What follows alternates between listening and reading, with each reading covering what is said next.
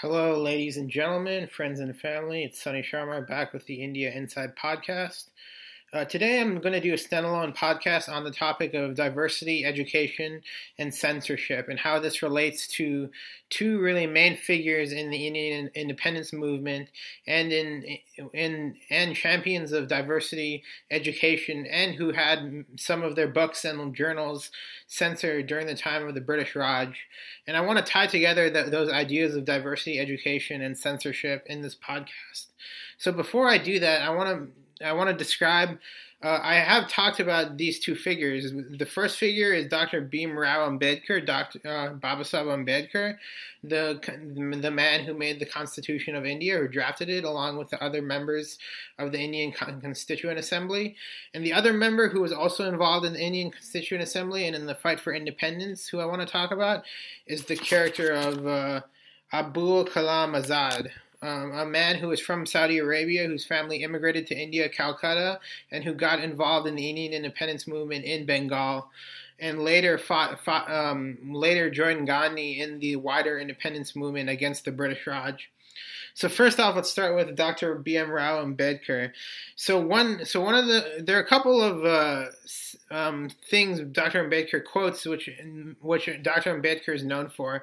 Um, I'll, I'll start with two in the beginning and two at the end of his describing uh, the basically the summarizing who Ambedkar was.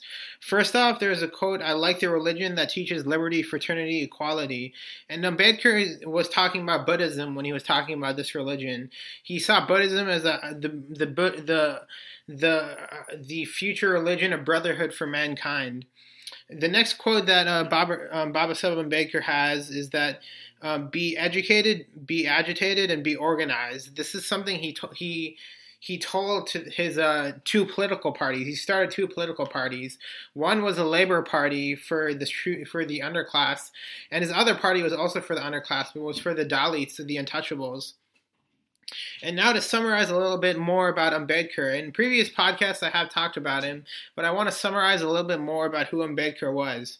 He was born the fourteenth and last child of a Mahar. Normally, his life would be characterized by neglect, poverty, discrimination, and obscurity, but Doctor Ambedkar rose above those rose above his lowly position to be one of the most edu- be possibly the most educated Indian of the Constituent Assembly, al- along with Abul Kalam Azad.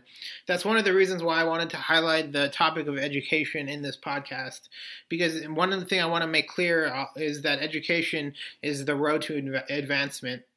So one of the earliest Indian students in the U S, he earned multiple doctorates from Columbia University, University of London, earning advanced qualifications in economics, politics, and law.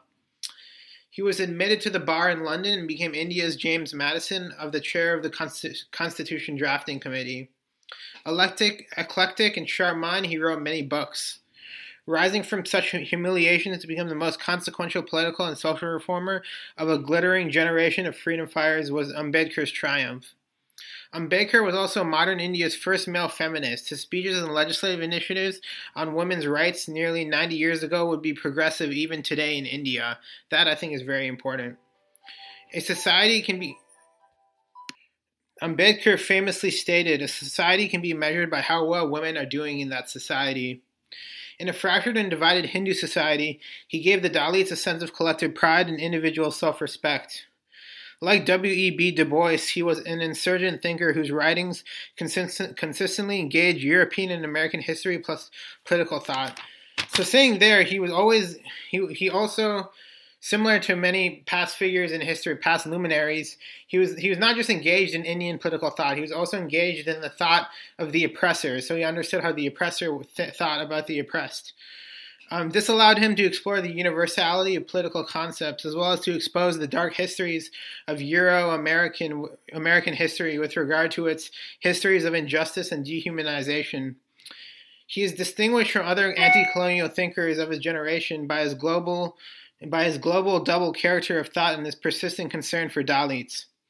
In nineteen thirty-six, he had his invitation withdrawn after Hindu caste reformers saw the draft of his speech, Annihilation of Caste. So that's another point which we'll come back to about censorship, which I want to talk about at the end of this podcast, because his book, his famous, one of his most famous books he wrote, Annihilation of Caste, was censored by the Hindu orthodoxy. And this, this censorship was something that happened um, both by the British as well as by the Hindu orthodoxy in India.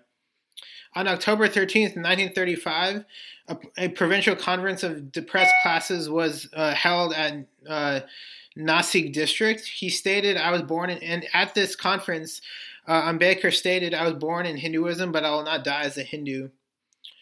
Um, in in an address at the Bombay pre, uh, Bombay uh, Presidency Mahar conference, he advocated the renunciation of Hinduism.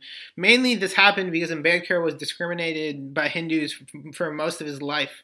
And even to this day, there's vast discrimination against Dalits in India, which really needs to be remedied, which I'll come back to at the end of this podcast. August fifteenth, nineteen thirty-six, he formed the Independent Labour Party to protect interests of depressed classes.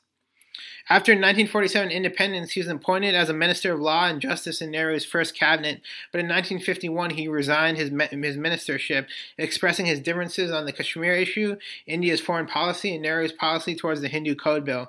And he was not the only one who felt that way as well. In the nineteen fifty-two Columbia University Conference, Uh, he was he was L L D degree in recognition of his work drafting India's consti- he he received an L L D degree in con- recognition of his work drafting the Indian Constitution.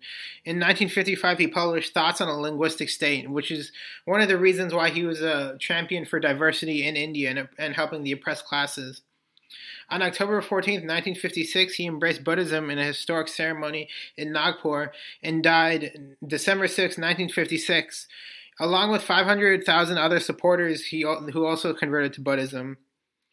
He was conferred the title of Bodhisattva by the Buddhist monks at Draktik, Draktik Buddhism Council in nineteen fourteen in Kathmandu, Nepal. And it's interesting that he was given this title of Bodhisattva for two reasons. One, because he was given this title before he died. And two, because what Bodhisattva in Buddhism is a term for Uh, an, uh, an individual on the path to enlightenment who is helping other individuals on the path to enlightenment in, in Buddhism. He played a significant role in the formation of the Reserve Bank of India. The central bank was formed on the conception presented by him to the uh, Hilton Young Commission. So, all in all, this is very important. He was a man of study and action. First, he acquired sound knowledge of economics, politics, law, philosophy, sociology. He really was a he was really was a jack of all trades. And in pursuing his studies, he had to face many social odds. But he did not spend all his life in reading and studying. This is important. He he put he put his lessons in, in the classroom into practice in the floor. In life, he refused higher posts with attractive salaries because he never forgot his brothers in the depressed classes. He dedicated the rest of his life to equality, brotherhood, and humanity. He tried his best for the upliftment of the depressed classes. He formed two political parties, first for Labour and second for the Dalits. And now to end with two quotes, which I said I would talk about Ambedkar, is two quotes, which are two quotes which um, are also similar to what um, uh, Abul Kalam Azad also says. Uh, this is what Ambedkar says: "The cultivation of mind should be the ultimate aim of human existence." A great, second quote: "A great man is different from an eminent one in that he is ready to be the servant of society."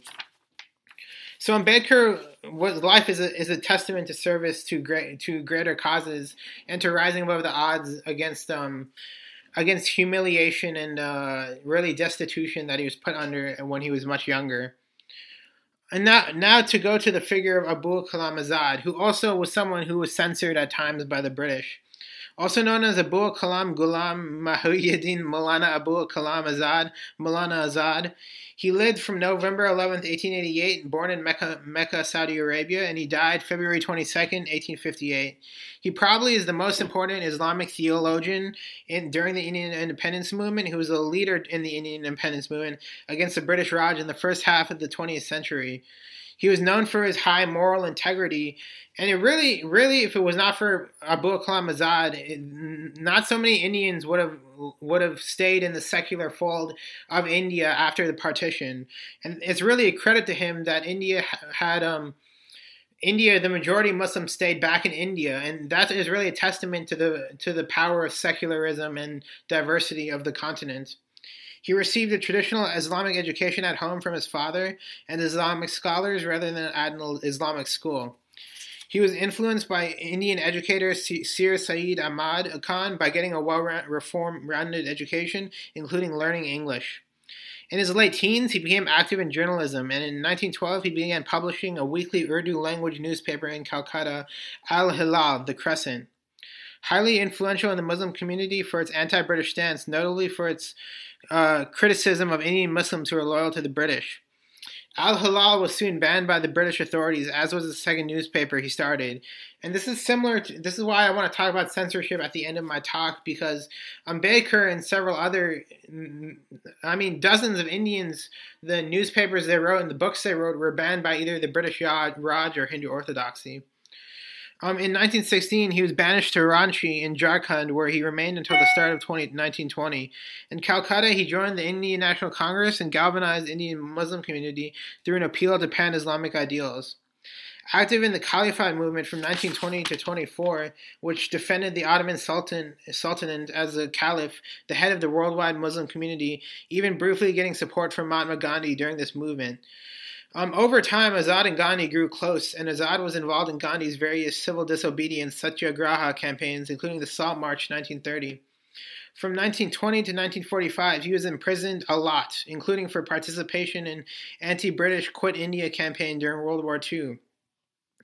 At thirty-five years old, Azad became Congress Party's youngest president ever in nineteen twenty-three and again in nineteen forty through forty-six, though the party was longly inactive during much of his second term, since most of the leadership was in prison. Most of the leadership was in prison during the time he was president the second time, which is kind of funny.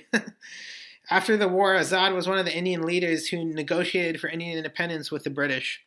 He advocated for a strong India that would embrace Hindus and Muslims while strongly opposing partition.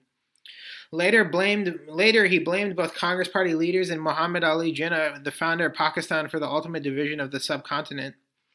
After partition and constitutional establishment of both countries, he served as an education minister in Nehru's government from nineteen forty-seven until his death. His autobiography, India Wins Freedom, was published in nineteen fifty-nine. In nineteen ninety-two, decades after his death, Azad was awarded the Bharat Ratna, India's highest civilian award. And now for the most important quote by uh, um, by uh, Abul Kalam Azad: "Education is the most powerful weapon which you can use to change the world." Uh, now I want to I want to talk a little bit about these topics of education, of uh, education, diversity, and censorship. So. So all these figures, um, including uh, the figure of uh, Sarvekar, um, all of them either had journals or books that were censored during during the time of the British Raj. Um, Sarvekar's book, The eighteen fifty-seven War for Independence, was banned. Uh, Al-Hilal, as, as well as the other journal Abul Kalam Azad wrote, was banned.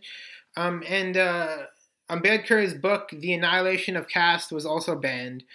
And if you were if you were to go to a present-day figure today of uh, in America, who most most Indians don't know about, but who is involved, who was the author of the sixteen nineteen Project, Nicola Hannah-Jones, she stated, "No free society bans books." And so we really have to question how free our society is if there is censorship, and if, if there is not if there is not a process to where Uh, diverse groups of people can have a say in the government's uh, construction and in in the perpetuation of the ideals of a government.